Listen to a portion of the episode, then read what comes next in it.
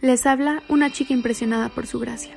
Y este es nuestro podcast del Ministerio Impresionadas por su gracia. Estás escuchando 365 vidas. El escudero de Saúl. Cuando el escudero vio que Saúl caía muerto, también él se arrojó sobre su propia espalda y murió con él. Primera de Samuel 31:5. El miedo nos hace actuar de maneras extrañas. Saúl tiene miedo, no de morir, sino de ser muerto por infieles los filisteos consiguen matar a sus tres hijos y a muchos de sus soldados. Ahora van detrás del pez grande.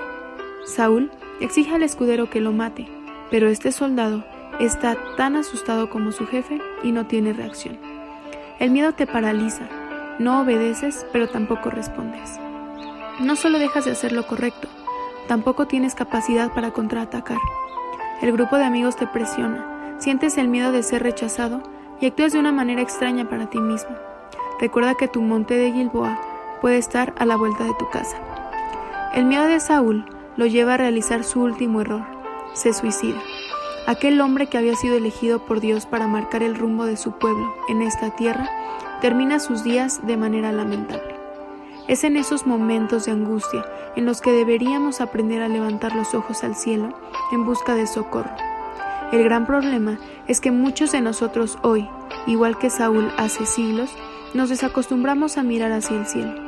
Nuestra mirada no va más allá de la punta de nuestro zapato. Los escuderos vivían para servir a su Señor. Supongo que fue la primera y última orden que no obedeció.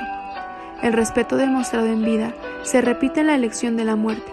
Él también se suicida. El rey no exige ni sugiere a su siervo que realice tal acción pero él se sacrifica como última acción heroica y de lealtad para con su rey. ¿Cuál es tu acción límite para con tu rey celestial?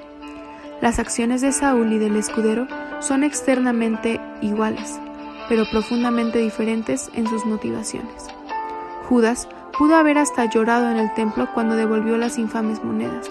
Pedro también lloró, pero un llanto bien diferente. El fariseo y el publicano oran al mismo tiempo y en el mismo lugar, pero son oraciones muy diferentes. Los justos y los injustos están juntos delante del juez el último día, pero recibirán juicios absolutamente diferentes. Gracias por escucharnos en este bello día. Que Cristo vive en tu corazón por la fe y que el amor sea la raíz y el fundamento de tu vida, y que así puedas comprender cuán ancho, largo, alto y profundo es el amor de Cristo.